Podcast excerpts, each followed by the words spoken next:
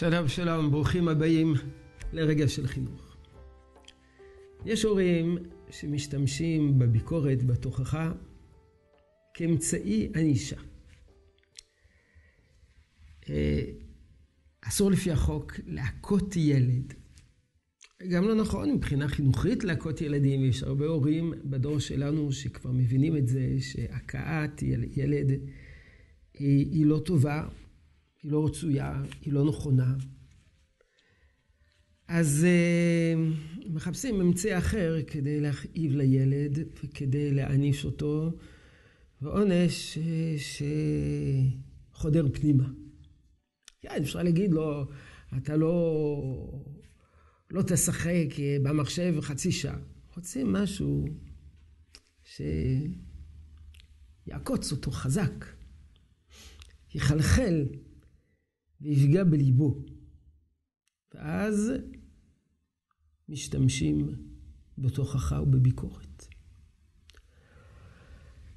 מחפשים מילים שתפגענה בו, מילים פוגעניות, מילים צולפות, מעליבים אותו עד שהוא הופך להיות אדום כמו עגבניה. ובצורה כזאת אה, הענישו אותו כדבעי. הענישו אותו. מה מאפיין אה, תוכחה כזאת?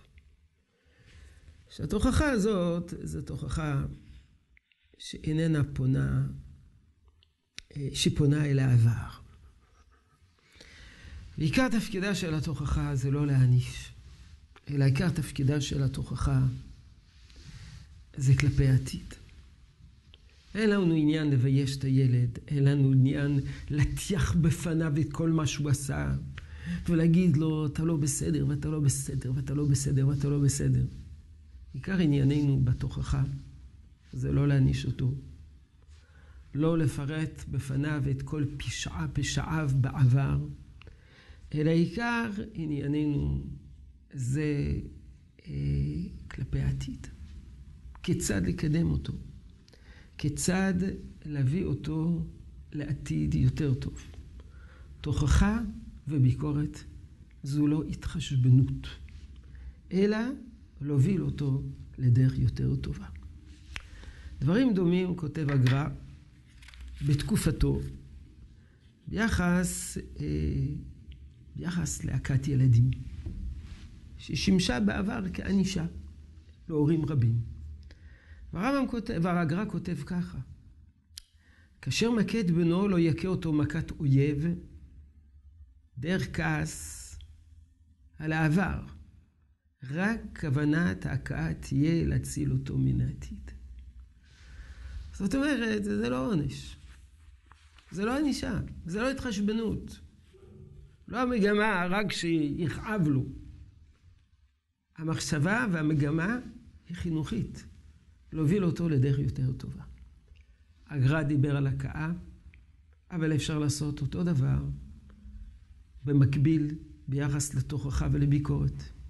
אפשר להשתמש בתוכחה בביקורת כהתחשבנות נוקבת על העבר, בסגנון פוגע ומכאיב. היא פסולה, היא לא תורמת, היא גם מזיקה.